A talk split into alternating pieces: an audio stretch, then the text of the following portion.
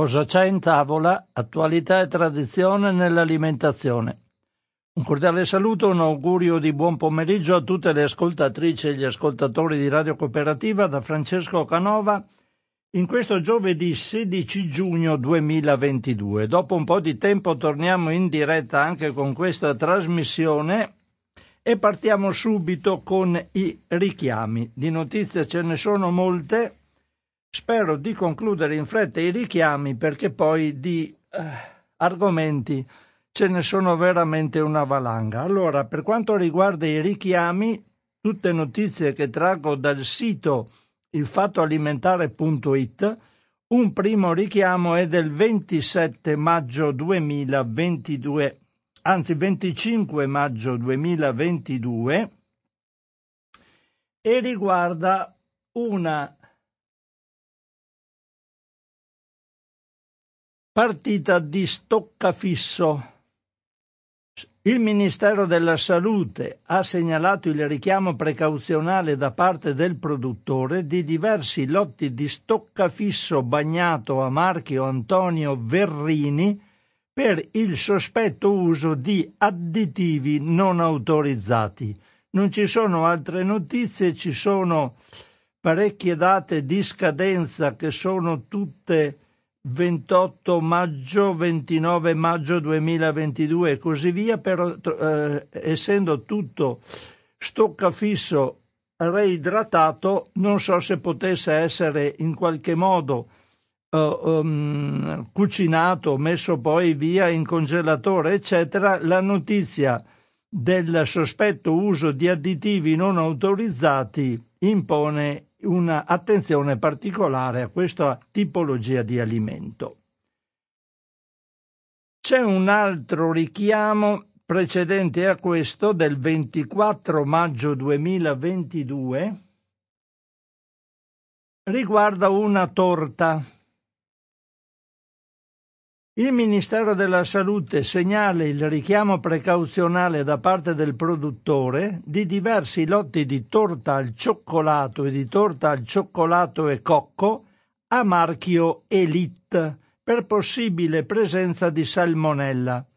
La cosa importante per questo prodotto è di non consumare i lotti della torta che sono stati prodotti prima del 29 aprile 2022 qualora ancora in vendita. Quindi bisogna stare attenti al lotto di produzione ed escludere tutti i lotti prodotti prima del 29 aprile 2022. Andiamo poi al 26 maggio 2022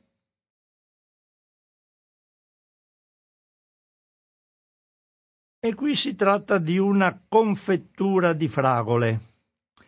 Ikea ha richiamato precauzionalmente alcuni lotti di confettura di fragole bio Silt Jordgub per il rischio di presenza di pezzi di plastica. Il prodotto è venduto in vasetti da 400 grammi con termine minimo di conservazione vario che va dal 1 marzo 2023 al 28 marzo 2023. Quindi questa confettura di fragole bio Silt Jordgub richiamata per rischio di presenza di pezzi di plastica. Torniamo a noi quindi con una notizia, questa è la penultima credo che riguarda dei cornflakes bio, la notizia è del 27 maggio 2022, un richiamo da Lidl. Lidl ha richiamato precauzionalmente in attesa di un chiarimento dalle autorità sanitarie alcuni lotti di cornflakes di mais da agricoltura biologica a marchio Crownfield per potenziale presenza di aflatossine. I termini minimi di conservazione di questi cornflakes di mais Crownfield sono 20 maggio 2023, 30 maggio 2023 e 4 giugno 2023. Una notizia che dovrebbe essere l'ultima, ma non è proprio così, poi vi dirò il perché, riguarda dei richiami di semi di Chia.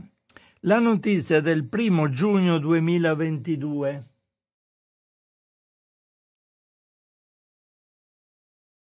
Il Ministero della Salute ha segnalato il richiamo precauzionale da parte del produttore di alcuni lotti di semi di Chia venduti con i marchi Dalla Buona Terra Pedon e Cucina e Sapori di MD per la possibile presenza dell'allergene soia non dichiarato in etichetta.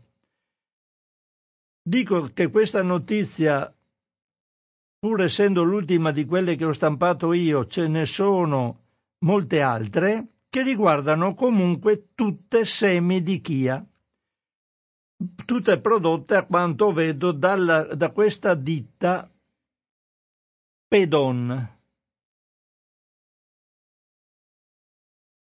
Il produttore può essere contattato, c'è il numero della ditta Pedon che ha prodotto questi semi di Chia e risponde al numero 800 592 276.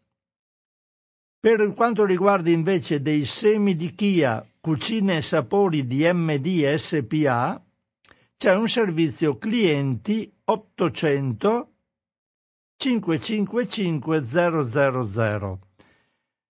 Ho dato questi due numeri di telefono per la ditta Pedon e per eh, il um, Cucine e Sapori di MD perché non c'è un solo, un solo prodotto. Sono tutti prodotti a base di semi di chia, però con denominazioni molto varie. In più ci sono degli altri richiami che non prendo adesso in considerazione, ma che sono comunque usciti il 13 giugno 2022 quindi tre giorni fa. Sono tutti riconducibili a questa possibile presenza dell'allergene soia non dichiarato in etichetta e quindi il problema si pone soprattutto e solo per chi è allergico o intollerante alla soia. Tutte le altre persone, gli altri consumatori possono tranquillamente consumare questi semi di chia perché il problema è la presenza dell'allergene soia non dichiarato in etichetta. Chiudo decisamente qua i richiami, poi dovevo darvi alcune notizie che possono essere le più varie tratte sempre dal fatto alimentare, però prima di tutto parlo di una notizia che traggo dal l'organo eh, dal sito l'indipendente.online che pone questa notizia nel settore ambiente. La leggo perché è riconducibile ad un problema molto grosso, che è il problema della siccità. È un problema particolarmente importante L'articolo è stato firmato da Simone Valeri e lo leggo perché chiaramente la siccità è un problema che impatta fortemente sia con l'elemento base in sé, quindi con l'acqua, anche acqua potabile, e con tutto il contorno di alimenti che all'acqua fa riferimento. Questa notizia è particolarmente importante perché è titolata Siccità chiesta la sospensione idrica notturna per 125 comuni del nord Italia. Da 70 anni ad oggi la siccità in pianura padana non è mai stata così grave. A ribadirlo nuovamente è stato l'ultimo bollettino dell'autorità di bacino distrettuale Fiume Po. Da quelli agricoli a quelli industriali, passando per quelli civili, la crisi idrica, scrivono nel documento, ha determinato un progressivo deficit di risorsa disponibile per tutti gli usi. Una situazione drammatica, al punto che Utilitalia, la federazione che riunisce le aziende che distribuiscono l'acqua potabile, ha chiesto a 100 comuni piemontesi e a 25 comuni del Bergamasco di sospendere l'erogazione durante la notte allo scopo di consentire un ripristino dei livelli dei serbatoi. Una misura drastica, sebbene ancora non confermata, ma che potrebbe rivelarsi inevitabile. Si prospetta, precisano infatti nel bollettino, una scarsità persistente della risorsa idrica e una mancanza di precipitazioni corredata da alte temperature. La condizione siccitosa attuale che attanaglia il nord Italia è riconducibile ad una combinazione negativa di tutti gli indicatori idro-meteo-climatici misurabili. L'assenza di una piovosità invernale significativa è stato tuttavia il fattore diretto determinante. A causa di mancanza di piogge degne di nota per oltre cento giorni, nel mese di marzo, il deficit, il deficit idrico ha registrato perfino un meno 92%.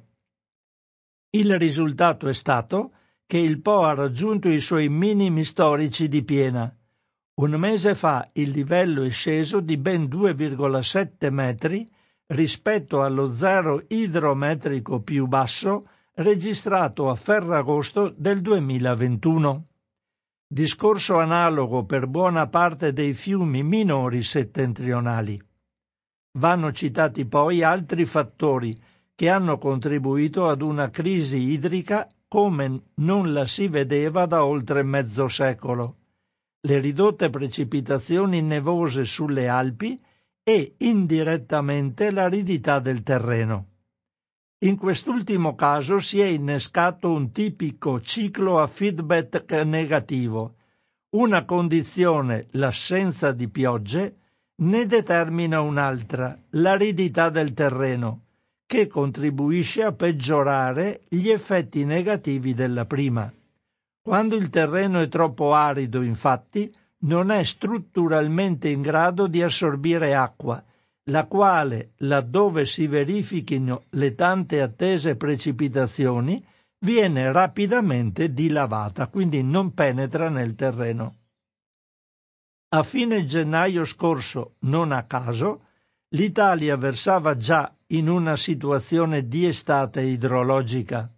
Al nord la copertura nevosa alpina è risultata di fatti dimezzata rispetto alla media del periodo invernale e la portata dei fiumi e dei laghi, salvo rare eccezioni, ha toccato praticamente ovunque valori simili a quelli registrati nel pieno dell'estate.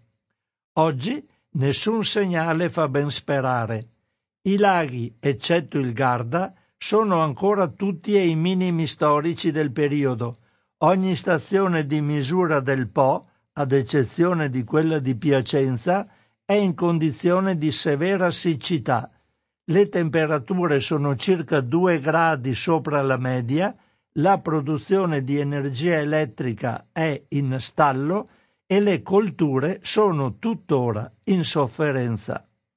Si accentua inoltre con inevitabili danni ambientali a biodiversità e habitat, spiegano nel più recente bollettino, la risalita del cuneo salino a oltre 10 chilometri dalla costa adriatica. Sapete che purtroppo quando i fiumi vanno in magra, il mare risale lungo i fiumi, quindi invade con acqua salina i corsi dei fiumi, rovinando le piantagioni che ci sono.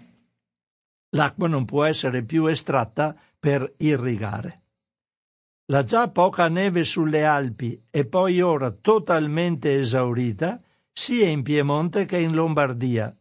In sostanza è terminato l'unico grande serbatoio che di solito mitiga gli effetti della più naturale siccità tipica degli imminenti mesi estivi. Quindi siamo già in emergenza. Mi sembrava una notizia degna di nota. torno a Il fatto alimentare andando a leggervi alcune notizie.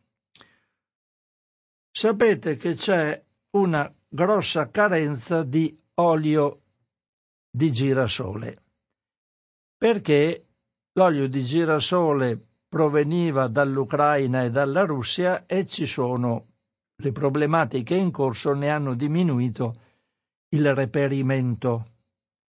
Ci sono in molte occasioni ditte che tornano a sostituire l'olio di girasole con olio di palma e olio di cocco, olio di palma, olio di cocco, con un netto peggioramento della qualità dei prodotti che vengono confezionati con il cambio di olio. Infatti, il sistema Nutri-Score, che è il sistema semaforo francese, che l'Italia non vuole accettare, ma che ormai prima o poi entrerà in azione per decreti europei, sta tutto valutando, sta tutto rilevando un cambio di colore dal giallo arancio dei prodotti a prodotti in rosso, perché l'olio di palma è nettamente peggiore dell'olio di girasole.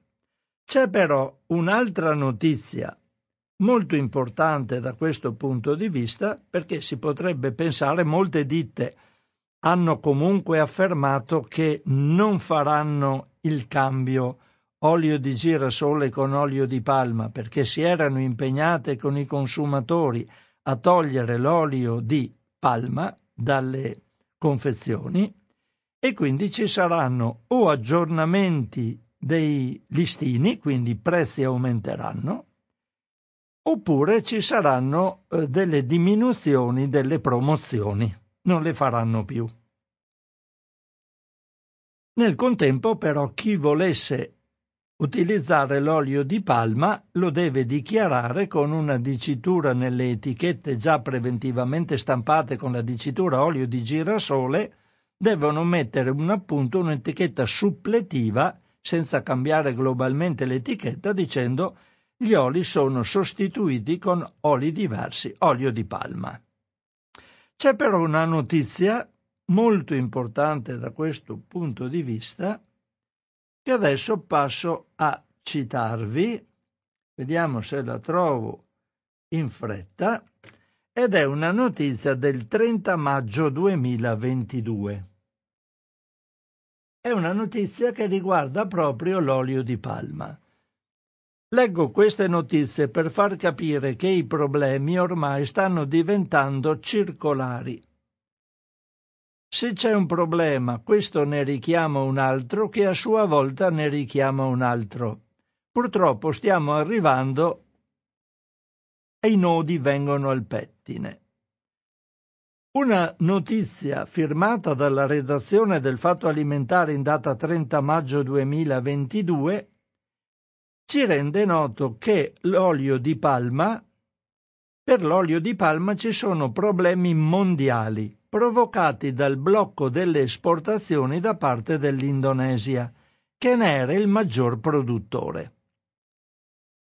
Proponiamo ai lettori questo articolo sul mercato dell'olio di palma che Leo Bertozzi ha scritto il 2 maggio 2022 per il sito Teseo Baiklal per spiegare quanto siano importanti le decisioni politiche quando riguardano le materie prime alimentari.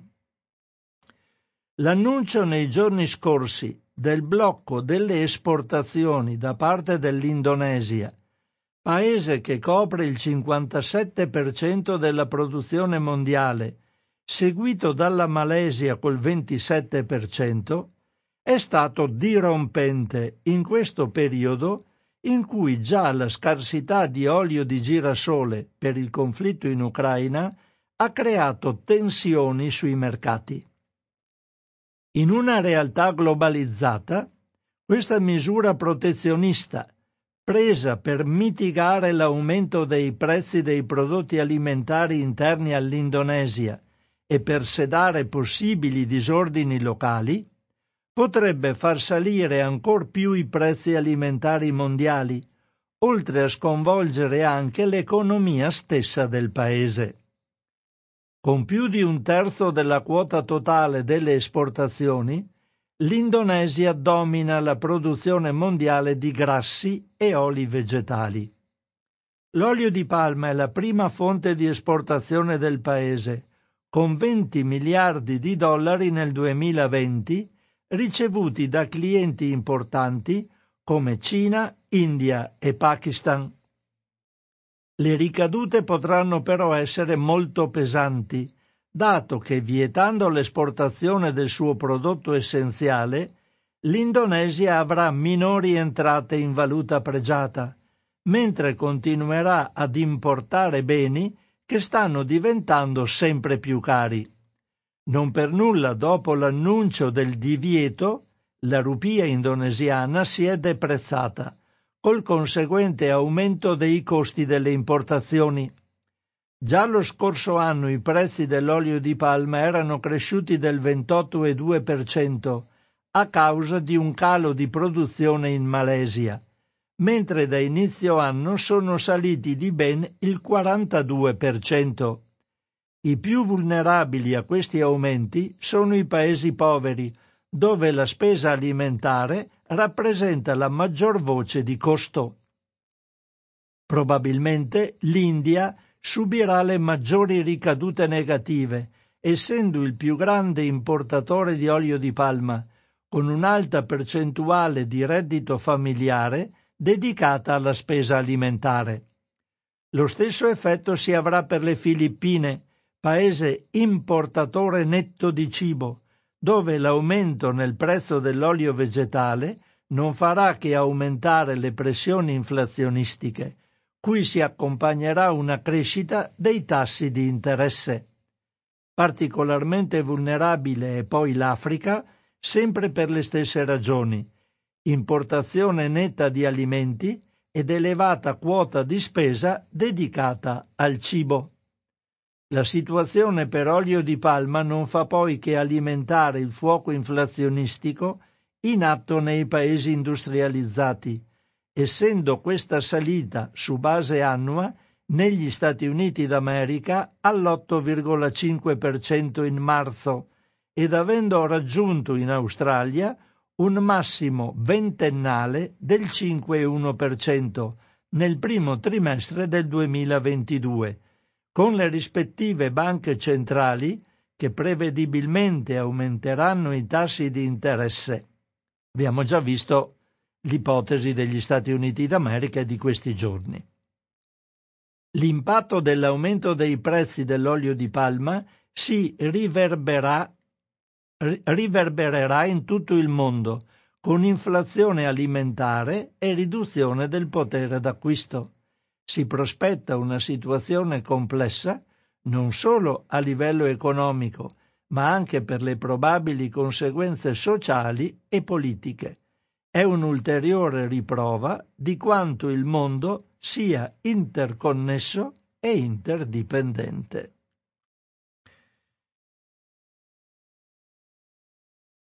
Leggo altre notizie. Una notizia che mi ha un po' sorpreso, ma che comunque è avallata da prove scientifiche. Ed è una notizia del primo giugno 2022. La trovo sempre, tutte le notizie sono, come ho detto prima, tratte dal sito ilfattoalimentare.it che vi invito sempre, se potete, ad andarlo a ad aprire e trarne gli articoli perché quelli che cito io sono solo una piccolissima parte di tutti gli articoli che ci sono all'interno del sito. Questa notizia del primo giugno 2022 è a firma di Agnese Codignola e dice un uovo al giorno per la salute del cuore gli interessanti risultati di uno studio internazionale. Sapete che si diceva le uova non bisogna mangiarle troppo spesso. La responsabilità delle uova nell'insorgenza delle malattie cardiovascolari è stata da tempo più che ridimensionata. Se il consumo non è eccessivo, gli effetti non sono negativi, ma, al contrario, possono essere di segno positivo per quanto riguarda la salute dei vasi sanguigni e del cuore. Le uova contengono infatti numerosi nutrienti preziosi che possono aiutare e tenere sotto controllo l'equilibrio dei grassi nel sangue. La considerazione è cambiata nel tempo via via che si accumulavano evidenze favorevoli, ma ha avuto una svolta decisiva nel 2018, quando uno studio cinese pubblicato su Heart, evidentemente è una rivista che tratta tematiche riguardanti il cuore, e condotto su mezzo milione di persone, ha dimostrato che chi mangiava circa un uovo al giorno aveva un rischio di sviluppare una malattia cardiovascolare inferiore in media del 10% rispetto a chi non ne mangiava se non saltuariamente. Un rischio di morte per queste patologie inferiore del 18% e di ictus emorragico quasi del 30% in meno. Ora lo stesso gruppo di esperti che ha effettuato lo studio ha approfondito il tema in collaborazione con i colleghi dell'Università di Oxford, facendo un passo ulteriore, cioè caratterizzando l'andamento di decine di metaboliti in base all'assunzione di uova.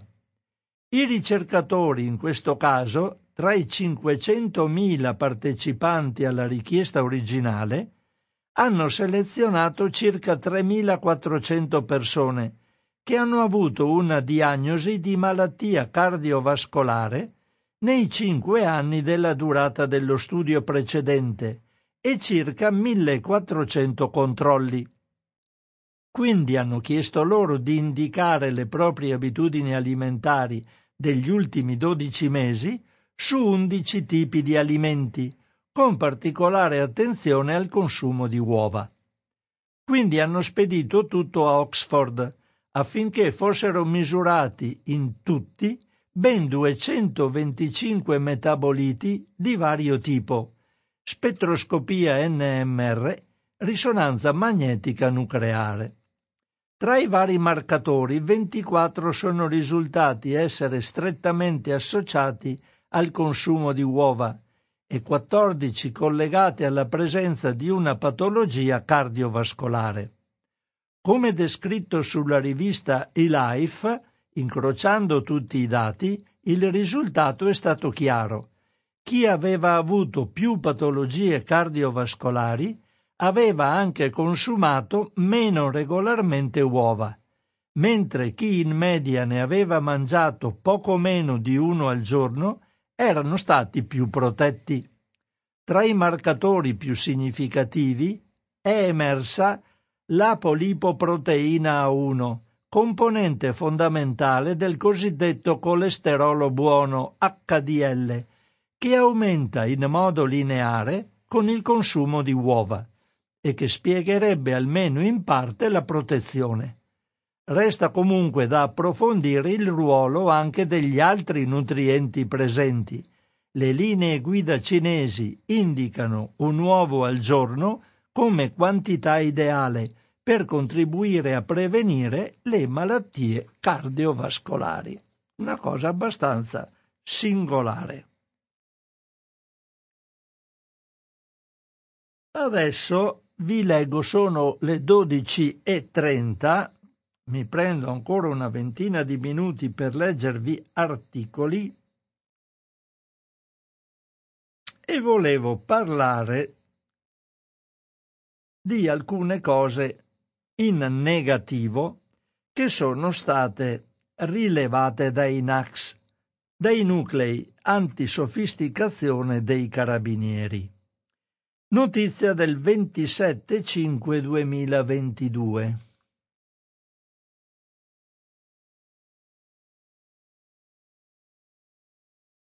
L'articolo è a firma della redazione del Fatto Alimentare e lo leggo per capire come il malaffare stia girando e come bisogna dare atto ai NAS di fare un ottimo lavoro.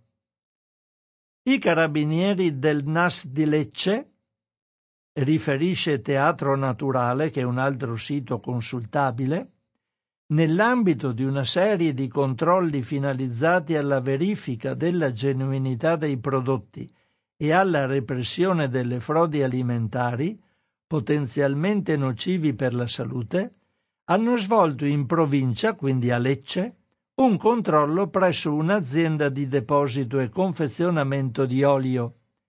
I militari, al termine della verifica, hanno proceduto al sequestro di 2.760 kg di sostanza oleosa destinata all'alimentazione. Quindi vedete non lo chiamano neanche olio alimentare, chiamano sostanza oleosa destinata all'alimentazione, in quanto era priva di tracciabilità, non giustificata da documentazione che ne attestasse l'acquisto, l'origine e la provenienza. Cioè, questi sostanza oleosa non si sa cosa sia. Il prodotto sequestrato era conservato in silos e contenitori di varia capacità all'interno di un locale sprovvisto di registrazione, per il quale non erano state previste le apposite procedure di autocontrollo de- del sistema HACCP. Il valore della merce ammonta a circa 30.000 euro, i militari hanno contestato sanzioni per una somma pari a 5.500 euro. Non meglio va nel settore bolognese, dove i carabinieri del NAS di Bologna, cerco di stringere la notizia, hanno sequestrato allora tra le attività di maggior rilevanza si menzionano quelle svolte presso due stabilimenti di produzione di dolci da forno e basi destinate alla gelateria, dislocati rispettivamente nelle province di Ferrara e Forlì Cesena, dove i militari del NAS di Bologna sequestravano complessivamente 13.000 kg di alimenti, quindi c'è 13 tonnellate. Tra le irregolarità riscontrate, derrate detenute in promiscuità con rifiuti destinati allo smaltimento, ingenti quantità di dolciumi scaduti da molti mesi che sarebbero stati immessi in commercio, senza una preventiva valutazione del rischio e senza eseguire e lasciare traccia delle necessarie analisi fisico-chimiche ed organolettico-olfattive, così come previsto dalla normativa. In entrambe le aziende sono state accertate gravi problematiche igienico-sanitarie connesse alla presenza di infestanti e insetti, nonché al rinvenimento di escrementi di roditori anche nelle più delicate zone di produzione. Quindi questi avevano i topi che scorazzavano e facevano i loro bisogni dove si confezionavano i dolcetti e le, i prodotti di partenza per fare i gelati. Fortuna che abbiamo i NAS, che per quanto possono funzionano. Ho sempre detto che i NAS fanno dei miracoli, vista a volte le attrezzature che ancora avevano, ma quando io lavoravo nel settore avevo collaboravo con i NAS e vedevo che tipo di computer avevano, erano fortunati a farli funzionare. Comunque l'impegno dei militari, dei carabinieri, dei NAS è encomiabile e ci dà fiducia. Vado a leggervi adesso qualcosa sulla sgrammatura, una notizia abbastanza recente del 6 giugno 2022, e poi avevo altre due notizie, se riesco a darle, vedremo se ce la faccio. Due notizie di circa una trentina che ho qua nel mio elenco, ma ce n'erano alcune di particolarmente importanti. Volevo leggere qualcosa sulla sgrammatura. Ne abbiamo già parlato e vediamo che cosa ci dice il fatto alimentare su questo tema con un articolo firmato sempre dalla redazione. Sgrammatura, monitoraggio dell'antitrust sulle vendite di prodotti con lo stesso prezzo ma con meno contenuto. Leggo perché questa notizia.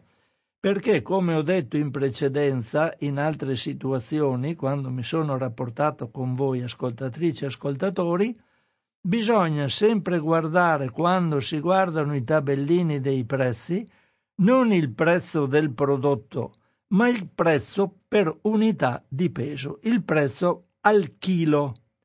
Quello scritto in piccolino piccolino, ma comunque obbligatorio nelle etichette do, dei supermercati.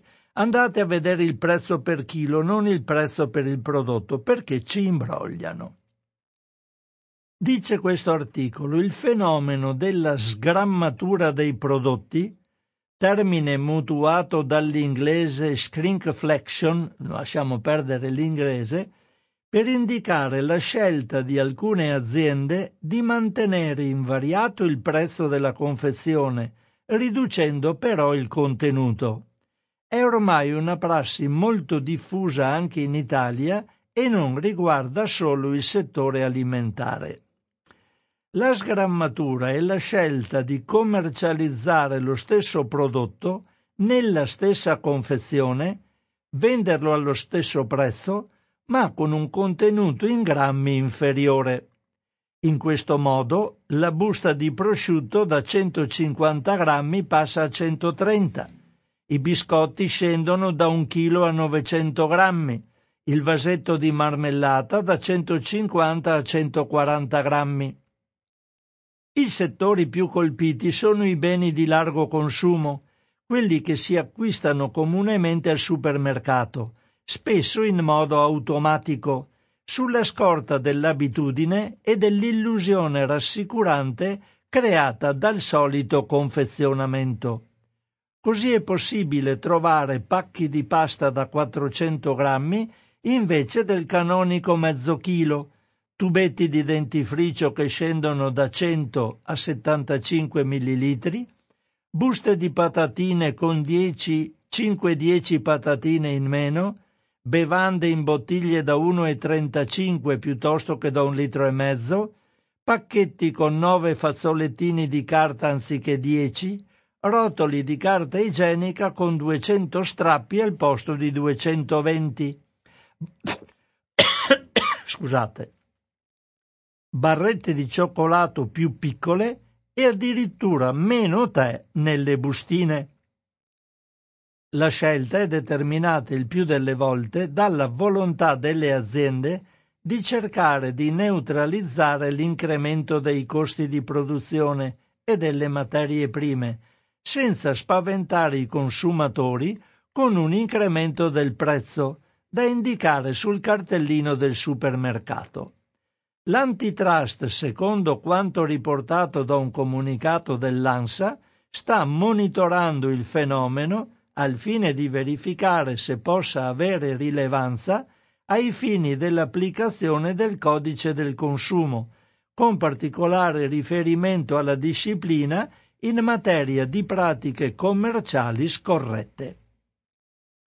Qui parla Giovanni Calabrò, direttore generale per la tutela del consumatore, il quale dice ha assicurato che l'autorità è ben al corrente del fenomeno, l'antitrust, e oltre alla crescente attenzione dedicata dalla stampa, che ha lanciato più volte l'allarme sul restringimento delle confezioni di prodotti soprattutto alimentari e per l'igiene della casa, precisa di aver ricevuto la segnalazione da parte di un'associazione di consumatori. Il responsabile dell'antitrust sottolinea che ciò che rileva non è la riduzione in sé della quantità di prodotto contenuta nella confezione, decisione aziendale legittima, quanto la trasparenza di tale modifica nei confronti del consumatore in pratica hanno la piena possibilità di ridurre il contenuto delle confezioni, però ce lo devono dire chiaramente, non imbrogliarci.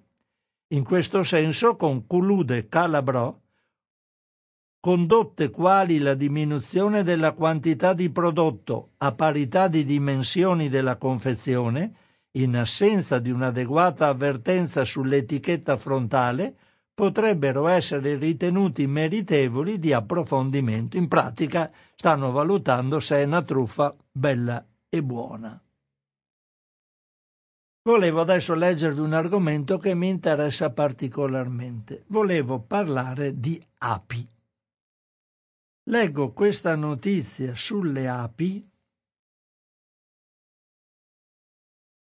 che traggo sempre dal medesimo sito in data 7 giugno 2022, una notizia abbastanza recente.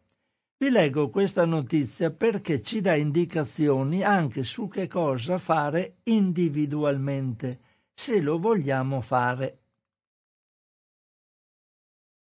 Questo articolo è a firma di Chiara Cammarano, ma poi vi darò indicazione di andare, se avete la possibilità di smanettare con i computer, su un altro sito molto interessante. Dice Chiara Cammarano, Api continua la strage silenziosa, ma crescono i progetti per la tutela degli impollinatori. Un tempo erano scacciate o uccise semplicemente perché potevano pungere. Oggi invece persino i bambini considerano le api e gli altri insetti impollinatori per quello che sono, cioè preziosi alleati, senza i quali sarebbe a rischio circa il 75% delle colture alimentari mondiali. Questa simpatia non si deve solo alla cresciuta consapevolezza del ruolo di tali insetti, ma anche e soprattutto al drammatico spopolamento a cui stiamo assistendo. Un fenomeno già evidente negli anni 90 e aggravatosi ulteriormente a partire dal 2006, con un aumento di mortalità delle api mellifere spesso superiore al 30%. Qui naturalmente si fa la conta delle api da miele, non le selvatiche, perché le api da miele sono quelle che fornendoci il miele sono più monitorate. Sono numeri impressionanti, dichiara Federica Ferrario, responsabile campagna agricoltura di Greenpeace. Si stima una perdita di oltre 12 milioni di api sparite nel nulla solamente nei mesi di marzo e aprile 2022 in sette province, monitorate dai tecnici di Api Lombardia. Animali che hanno lasciato gli alveari in cerca di polline e nettare e che non sono più tornate. A ucciderle sono stati i pesticidi usati nell'agricoltura intensiva. I principali responsabili individuati finora per questa strage silenziosa Sembrerebbero infatti proprio i pesticidi chimici di sintesi. In particolare, secondo le analisi condotte già a partire dallo scorso anno in Lombardia, nell'ambito di un protocollo operativo contro gli spopolamenti, è emerso che gli apiari coinvolti si trovano in aree caratterizzate da coltura intensiva di mais, in gran parte destinato a diventare mangime per gli allevamenti. Ricordiamoci il ciclo maledetto del mais dato per allevare animali da carne per aumentare la produzione di carne in modo intensivo. Dalle analisi dell'Istituto Zooprofilattico Sperimentale della Lombardia e dell'Emilia Romagna, note al momento, prosegue Ferrario, è stata rilevata la presenza di diversi erbicidi, insetticidi, fungicidi. Fra questi emerge l'erbicida più utilizzato al mondo, il glifosato, per il cui impiego quest'anno si dovrà decidere se rinnovare o meno l'autorizzazione nell'Unione Europea. A mettere in pericolo la vita degli insetti impollinatori contribuiscono inoltre una serie di concause, come i cambiamenti climatici, la perdita di habitat, l'inquinamento e la diffusione di nuovi parassiti e patogeni. Quindi con il cambio di clima sapete che ci sono arrivi di nuovi parassiti e patogeni e se qualcuno ha dei campi, degli orti o degli appezzamenti a cui sta attento ai fiori, alle cose che ha nel giardino o nell'orto, se ne rende conto. Io per esempio sono due anni che sono invaso nelle piante di rose che ho a casa da dei coleotteri che adesso devo ammazzare piano piano uno alla volta con le mani, purtroppo, perché altrimenti bisogna dare continuamente piretro alle piante che mangiano tutto il bottone del fiore della rosa. Sono andato al consorzio e mi hanno detto sono due anni che sono arrivati, non sappiamo da dove sono arrivati, eppure ci sono. I rosai sono distrutti, mangiucchiati da ste bestie. Lasciamo perdere sta roba, che è una roba abbastanza personale, però chi coltiva rose avrà anche questo problema in più. Ritorniamo al discorso delle api. Sono molti i soggetti che si stanno impegnando in difesa di queste spie della biodiversità. Tra questi ci sono anche alcuni operatori della grande distribuzione. Tra questi spicca senz'altro la Coop, che ha fatto da apripista in questa battaglia. Oltre all'impegno trentennale nella riduzione dei pesticidi, infatti, dal 2010 l'insegna, quindi la COP, limita e in alcuni casi vieta nelle proprie filiere l'uso dei neonicotinoidi, molecole particolarmente tossiche per le api. Inoltre nella campagna Agricoltura ad alta sostenibilità ha eliminato altre molecole chimiche pericolose per questi insetti, tra cui il glifosato. A queste azioni si è aggiunto anche il coinvolgimento di 7.500 aziende agricole di ortofrutta delle filiere Coop, incentivate a destinare almeno il 3% dei terreni coltivabili a siepi e fiori per migliorare l'habitat degli impollinatori. Lo fanno per un interesse anche commerciale, ma questa è una gran cosa che destinino il 3% del terreno a dare un ambiente favorevole alle api. Benvenga quindi una notizia che ho preso da poco nel, settima, nel mensile CON, che è il mensile dei soci Coop, che mi arriva perché mm, lo prendo alla, alla Coop perché sono socio e è una cosa utile che adesso la eh, quantità dei prodotti a marchio della Coop tra un po' di tempo aumenterà di circa 5.000 unità. Ben venga perché se poi nelle filiere gestite dalla COP si impongono delle regole per i produttori che sono coinvolti nelle loro produzioni, non può che far piacere all'ambiente e anche al consumatore. Ora, con l'arrivo della primavera, riparte anche la campagna Coop Ogni ape conta. Partita nel 2021, l'iniziativa coinvolge per la prima volta non solo le api da miele, ma anche le api selvatiche, le osmie. Si tratta di uno studio coordinato da Coop e realizzato con il supporto scientifico del Dipartimento di Scienze e Tecnologie Agroalimentari dell'Università di Bologna, con il contributo di LifeGate e il coinvolgimento degli associati di ConApi presenti nelle filiere ortofrutticole Coop.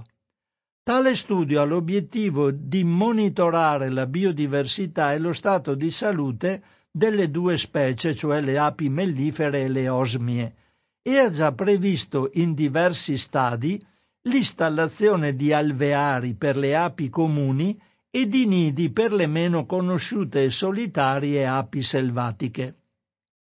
Dopo il primo anno lo studio ha già dimostrato la complementarietà tra i due animali, ma vi sono ancora azioni da mettere in campo, visto che è stata riscontrata la presenza di pesticidi non utilizzati dagli agricoltori coinvolti, ma derivanti dalle colture limitrofe.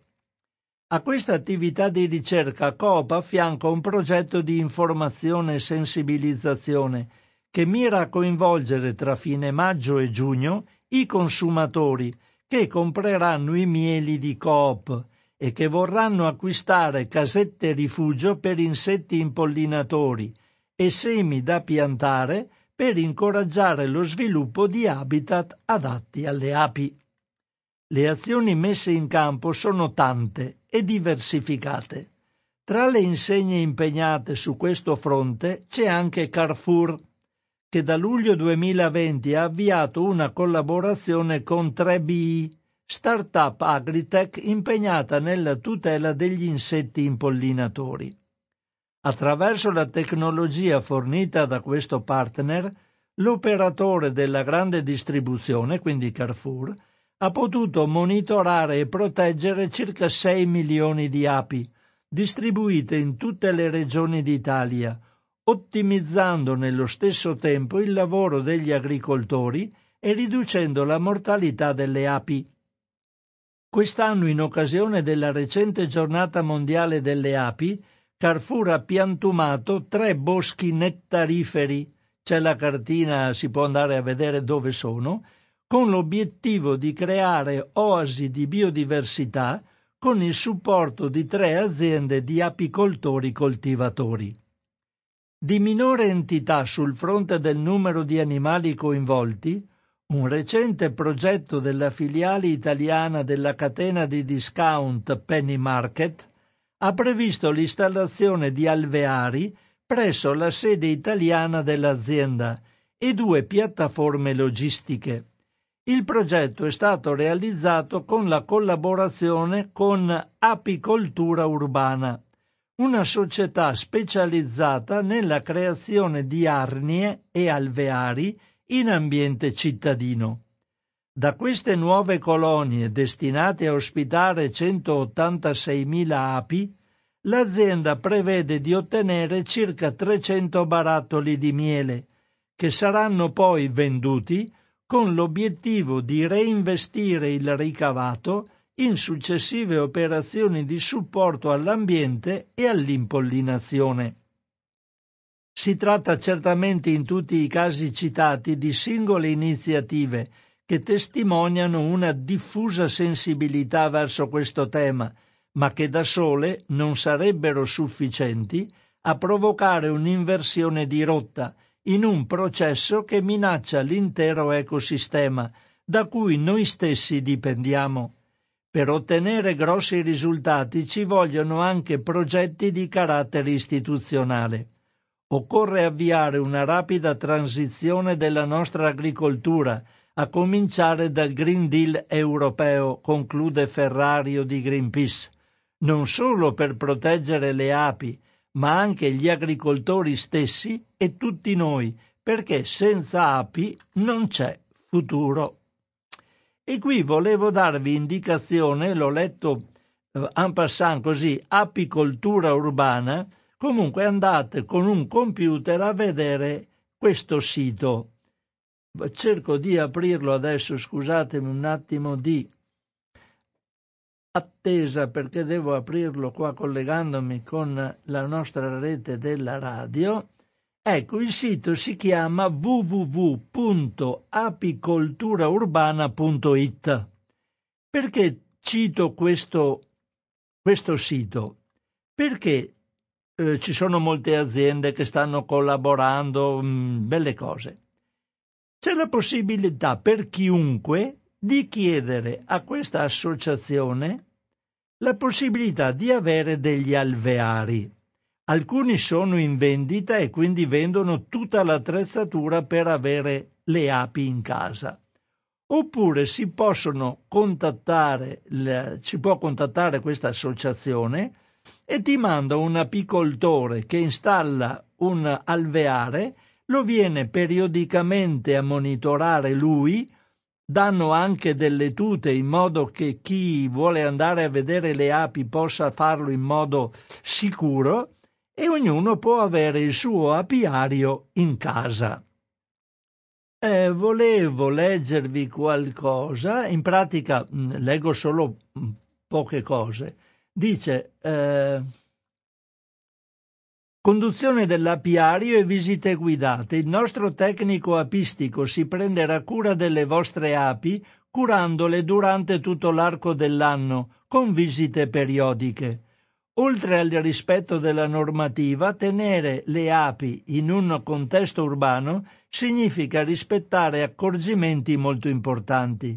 Rispettiamo il naturale ciclo di sviluppo delle api, senza spingerle ad una produzione intensiva e utilizzando trattamenti di tipo biologico.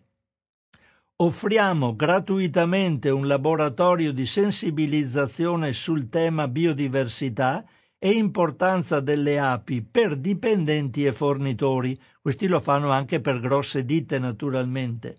Sotto l'esperta guida del nostro tecnico e opportunamente protetti con le nostre tute, sarà possibile vedere le api da vicino, raccontare attraverso i vostri canali una reale e concreta azione da voi intrapresa nei confronti dell'ambiente. Una cosa molto interessante, soprattutto per le grosse aziende, perché dice raccoglieremo il miele prodotto dalle vostre api e lo estrarremo presso i nostri laboratori di smielatura a norma ASL.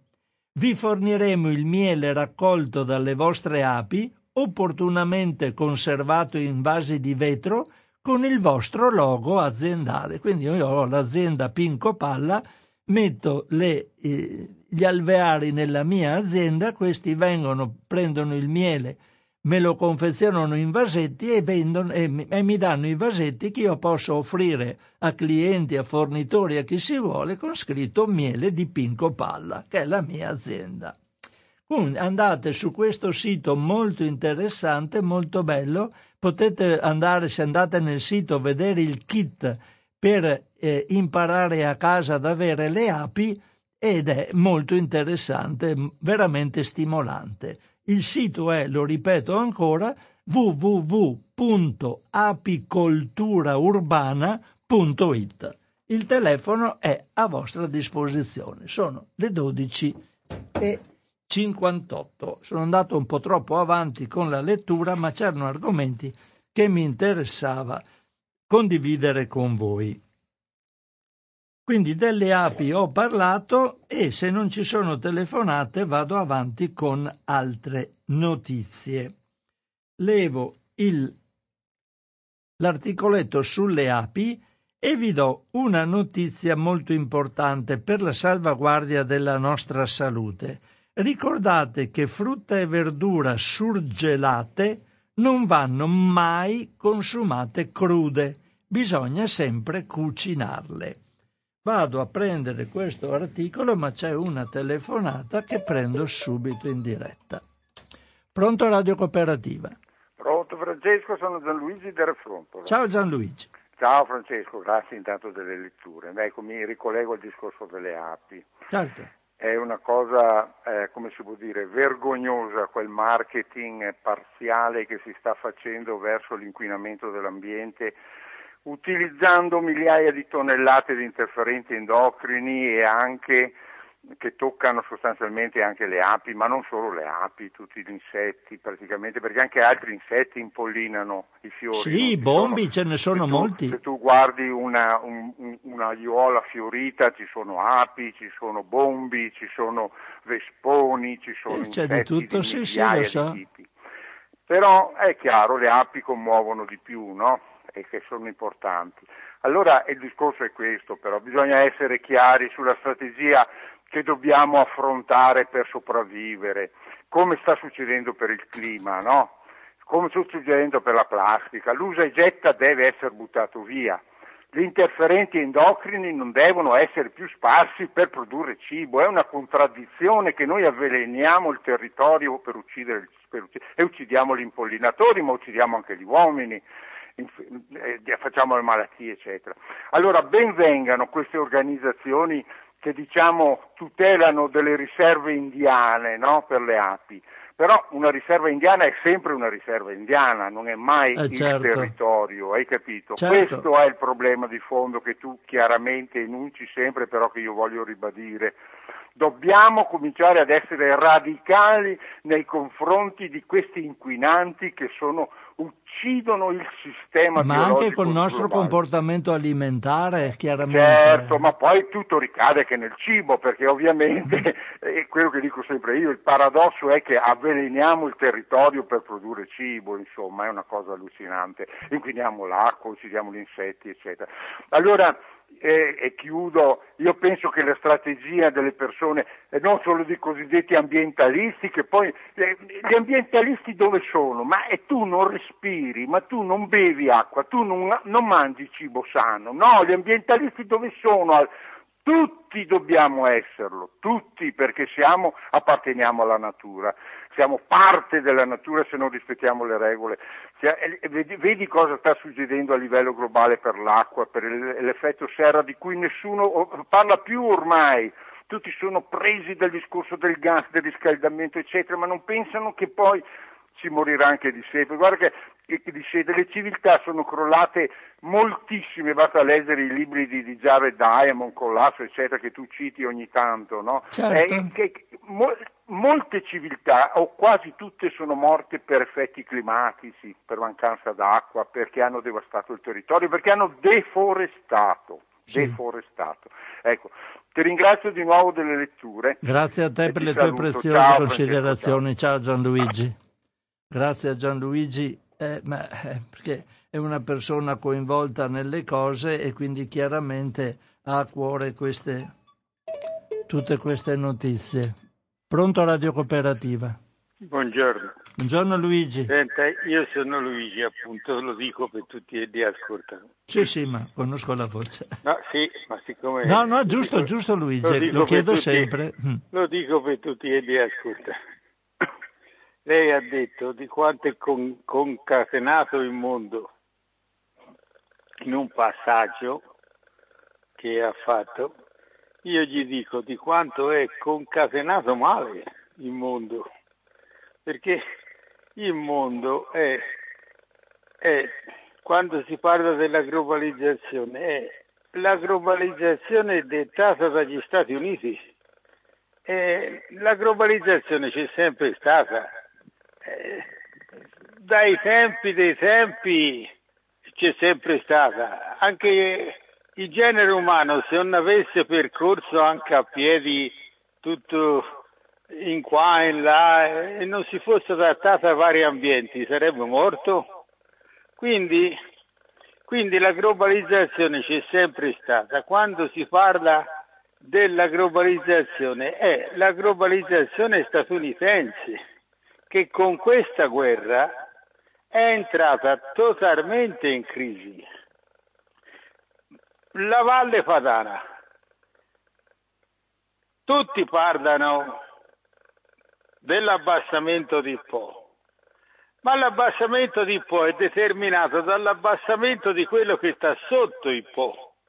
Eh, cioè, se si abba- il Po, l'acqua che viaggiava in Po sopra era non altro che quella che viaggiava anche sotto. Cioè le farde acquifere sotto viaggiano, non stanno ferme, non è un lago che sta lì fermo, si svuota, si riempie. Certo. Cioè, mm. cioè, cioè, eh, cioè, non è quello che sta sotto, non è un affare immobile, eh, anche quello che sta sotto si muove. Quindi quello che sta sopra non è solo quello visibile di quello che avviene, di quello che avviene, che avviene sotto. La Valle Padana sconta logicamente anche l'affare climatico, cioè i ghiacciai non ci sono, quindi non c'è il rifornimento d'acqua, non c'è, cioè sconta tutte queste robe, ma nella sua funzione principale sconta il modo di produrre statunitense. La California, idem e un patatine. La California che ha tutta quell'acqua e che è, e che è diciamo, si potrebbe vedere, no, che la California ha copiato la Valle Padana, è la Valle Padana che ha copiato la California. Tutte produzioni settoriali chi produce una roba e siccome accumula, accumula, allora più ne produce più ne vuole produrre, quindi ammazza tutto quello che gli c'è intorno per produrre sempre di più quell'unica, quell'unica specie. Se io fo plastica e l'Emilia Romagna e il Veneto sono i maggiori produttori, se ho bisogno dell'acqua per raffreddarla e la tiro su dalle farde, più produco plastica e più accumulo, più produco più, insomma, più produco se, se io produco le medicine, siccome ho ammazzato tutti i farmacisti, io le devo impacchettare. Non so se ha visto, sono tutte impacchettate, quindi sono tutte pillole e plastica e cartone. E io ho bisogno di quello, perché poi più che ne fo e più che ne... Questo porta a far sì che io devo tirare su sempre più acqua da sotto. Certo che non la pescono in po', per cui nessuno mi vede. È tutto all'oscuro, non si vede a occhio nudo, ma tutti pescano. e se si elimina il sotto è logico che ne subisce a chi sopra, o no? Giusto, giusto. Cioè, cioè io, io, se no non riesco a, capi, a capire le... Io non riesco a capirle le robe. Ora, quello che è entrato in crisi, si produce tutti i grano in un determinato posto. Logicamente se lì è più favorevole produrre il grano, ben venga, perché, perché gli scambi commerciali, come gli ho detto prima ci sono sempre stati, erano determinati dalle eccedenze, non dal fatto che io produco solo quello per cui io produco solo grano e poi tutti quelli e soldi muoiono tutti di fame, come succede in Ucraina, eh? quell'altro facevano miliardi e loro morivano tutti di fame. Cioè, cioè, come succede più o meno dappertutto.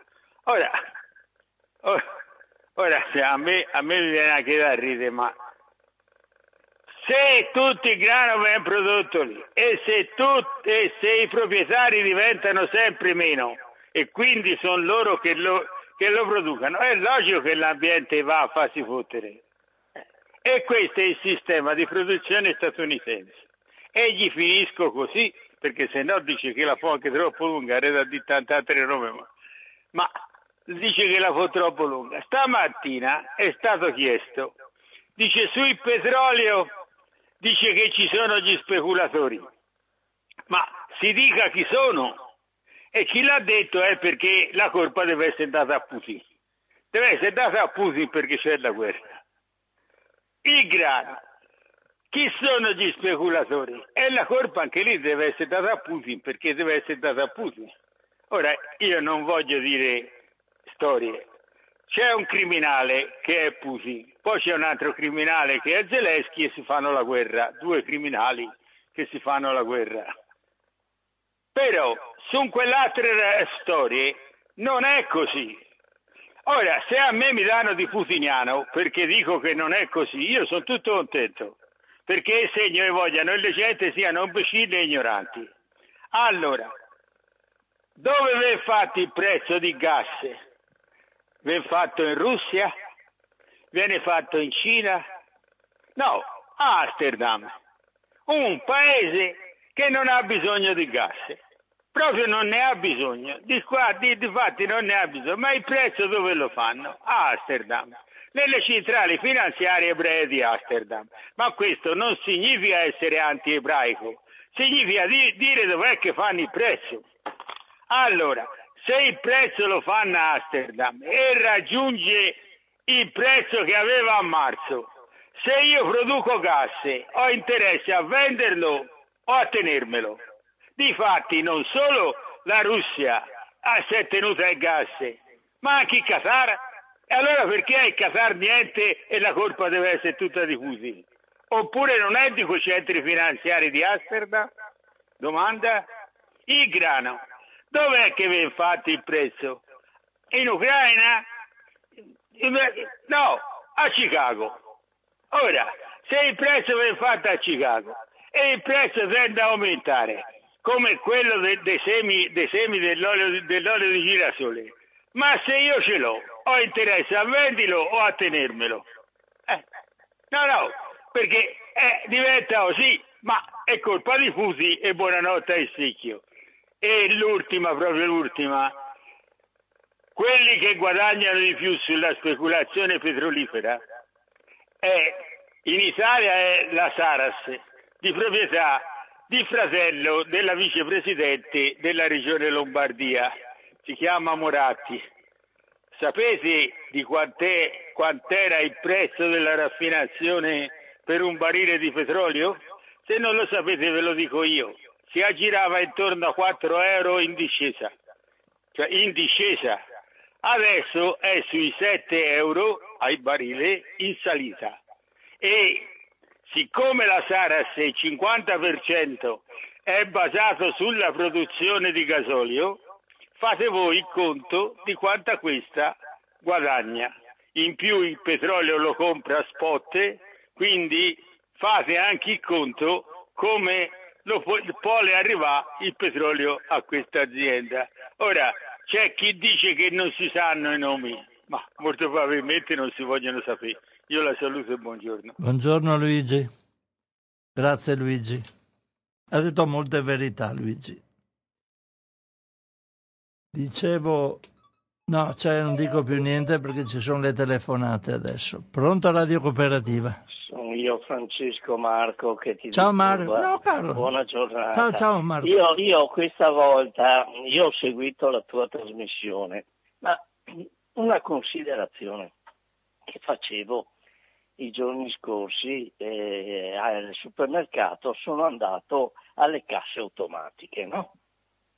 E allora del, il, il, fattore robotico, cioè praticamente l'automatismo non soltanto del supermercato, ma anche la pompa di benzina, tanto per fare... Allora, qui eh, porta via mano d'opera, mano d'opera, porta via lavoro, insomma. Eh, chiaramente, io mi ricordo appartengo a quella generazione che c'era il bigliettaio negli autobus e certo. che, che, e che cioè, pensiamo a tutti i lavori perché vai anche alle ferrovie dello Stato, ci sono le biglietterie automatiche, ma questi qui, questi, questi che, che, ovviamente guadagnano sul personale, guadagnano anche eh, ovviamente una macchina sì, se eh, devo comprarla, una volta è un investimento, ce l'ho, vabbè, si guasterà, però voglio dire, ne ho tante e una sostituisce l'altra, non, posso, non ha bisogno di ferie e via dicendo. Ma tra l'altro, cosa succede? Ci fanno anche lavorare, perché se tu passi tutti, eh, va bene, nessuno ti vieta, anzi preferisco andare alla cassa, magari fare una piccola coda, ma delle volte è in fretta e via dicendo. Però in sostanza ti fanno lavorare perché devi passare tutti i prodotti, devi fare eh, e quindi così anche la pompa di benzina, cioè quindi risparmiano sul lavoro, scusa se, se, se oggi non parlo ma concludo subito, eh, praticamente risparmiano sul, sull'operaio e in più ti fanno ti fare il cassiere. fare il cassiere fare il, il cioè praticamente fai il cassiere sì, del, del, supermercato oppure eh, il benzinaio l'addetto della pompa di benzina ecco eh, cioè qui è una cosa che non valutiamo, il discorso che fanno lavorare noi e incassano loro. Scusa se ho divagato oggi. no, no, beh, io, io ti saluto. Eh, scusa, ma era una cosa che mi sta qua, eh, tanto per dirtela.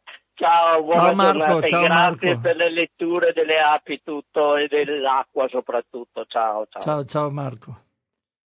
Eh, dicevo, sono le 13 e 15.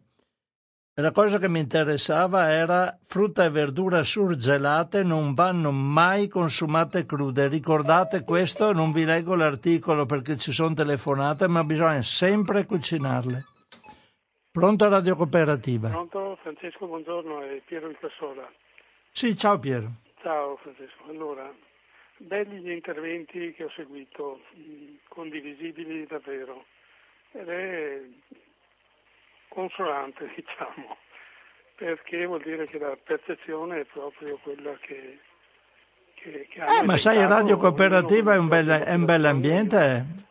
Eh, quello che mi ha sorpreso, diciamo, è stata quella lettura che hai fatto sulla, sulle uova e sulle proprietà che avrebbero, eccetera. Ah, sì.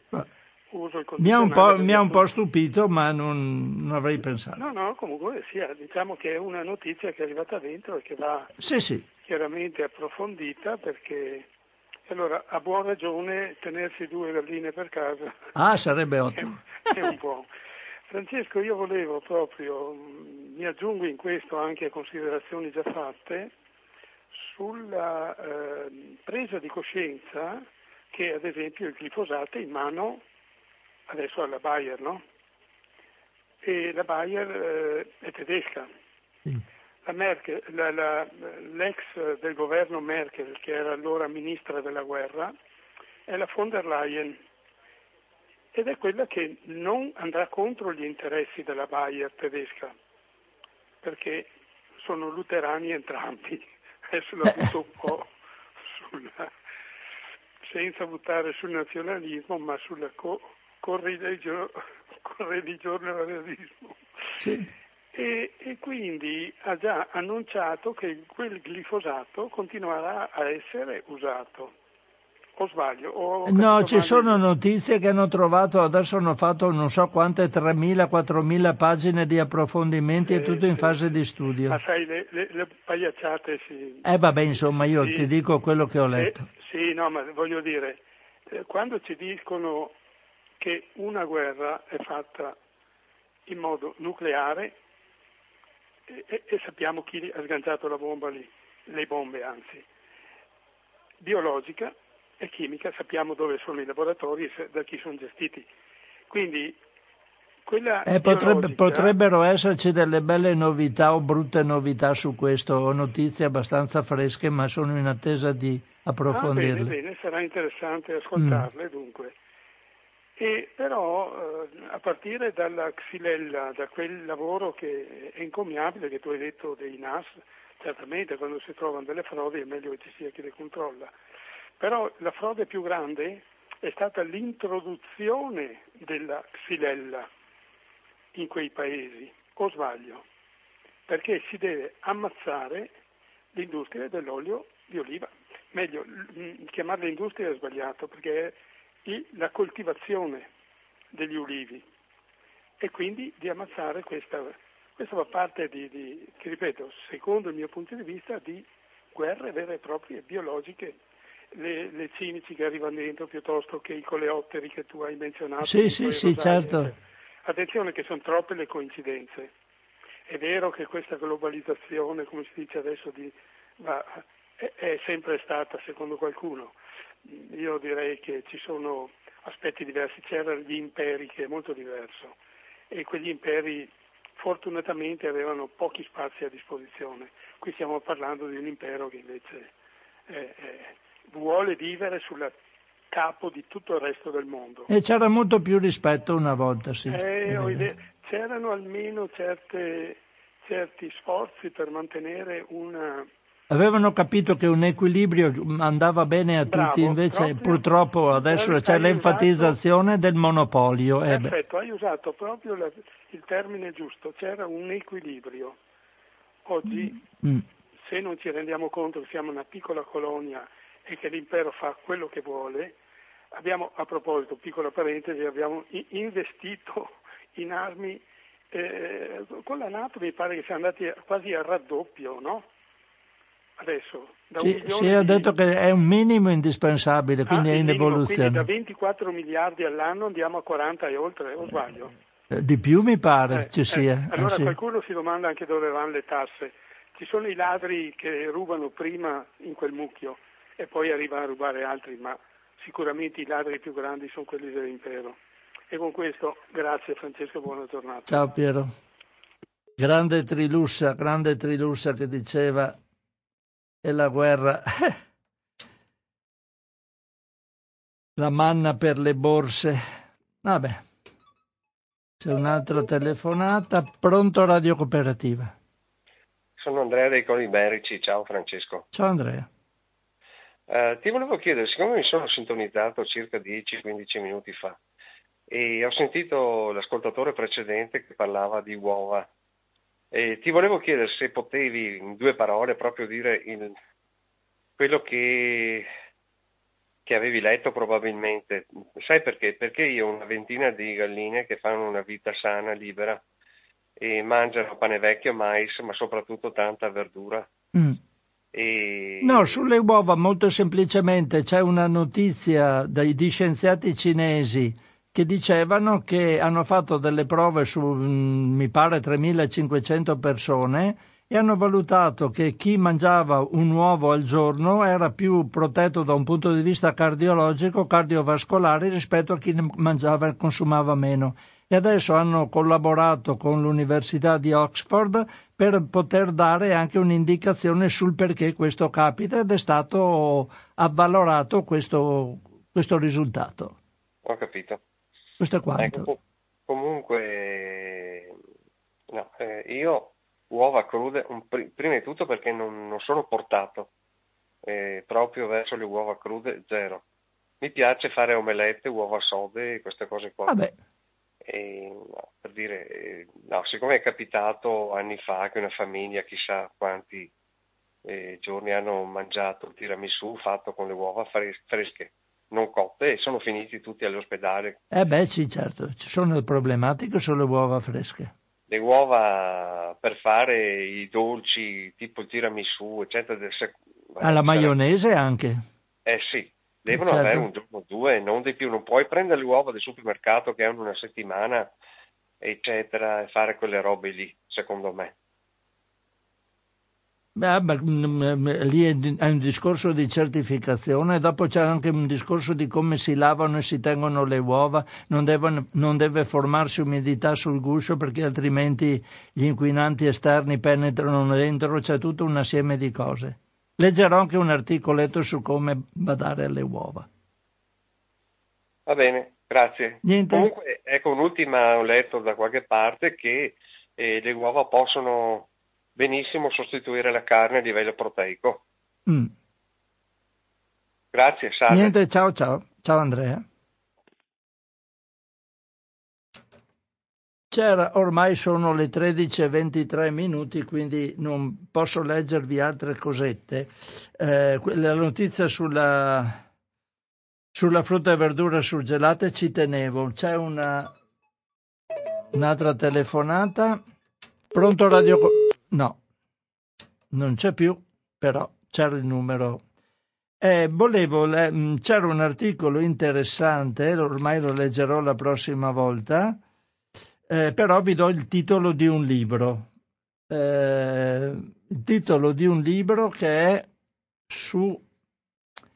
Scusate un attimo, devo andare a reperire questo articolo che è in data 25 maggio 2022. Vi do il titolo del libro. Allora, ed è un importante mm, articolo che è collegato a, anche ai discorsi che avevamo fatto prima.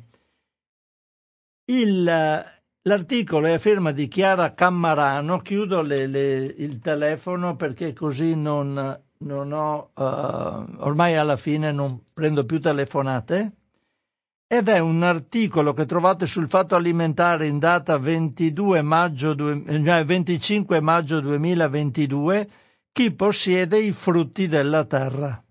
La risposta è in un libro, un nuovo libro di Fabio Ciconte e parte da una mela. Forse l'articoletto riesco a leggerlo, sì perché è corto. Dopo vi do i riferimenti del libro. Mangiamo poche specie vegetali e di pochissime varietà, uguali le une alle altre ed esteticamente perfette. È un fatto naturale? Assolutamente no e non è neppure un fatto senza conseguenze. Nel corso dell'ultimo secolo si è perso il 75% delle piante e dei frutti commestibili a favore di varietà controllate dalle aziende sementiere e vivaistiche. La mela che acquistiamo al supermercato è quindi il risultato di una selezione genetica che la rese identica alle altre con cui condivide il nome.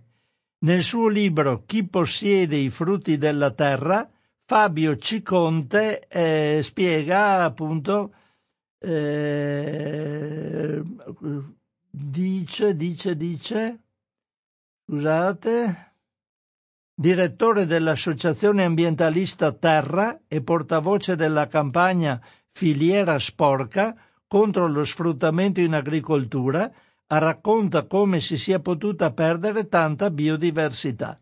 Tra la ricostruzione storica e l'inchiesta sul campo, il libro svela chi controlla le filiere e chi sta trasformando la natura in una fabbrica, o meglio in una sorta di franchising, impegnato a replicare sempre lo stesso prodotto. Una mela qualsiasi non è quindi affatto una mela qualsiasi, racconta Cicconte nel suo libro, ma il risultato di una selezione che l'ha resa perfetta e spesso anche proprietà esclusiva di industrie genetiche che controllano l'intera filiera. Questo reportage dalla narrazione scorrevole passa dalla banca del germoplasma, dove sono conservati diversi semi allo scopo di preservarne la varietà biologica sulle isole Svalbard, fino alle campagne pugliesi, dal melo in gabbia della Golden Delicious nell'America di inizio Novecento ai cosiddetti prodotti club per i quali sono i grandi gruppi che decidono chi può coltivare cosa, come accade per il kiwi giallo o l'uva senza semi.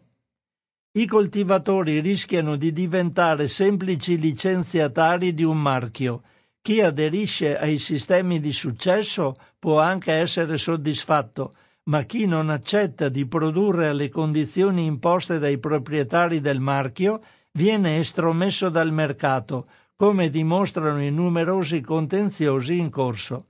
La questione però è ancora più ampia e non riguarda esclusivamente i produttori ortofrutticoli, ma la sopravvivenza stessa.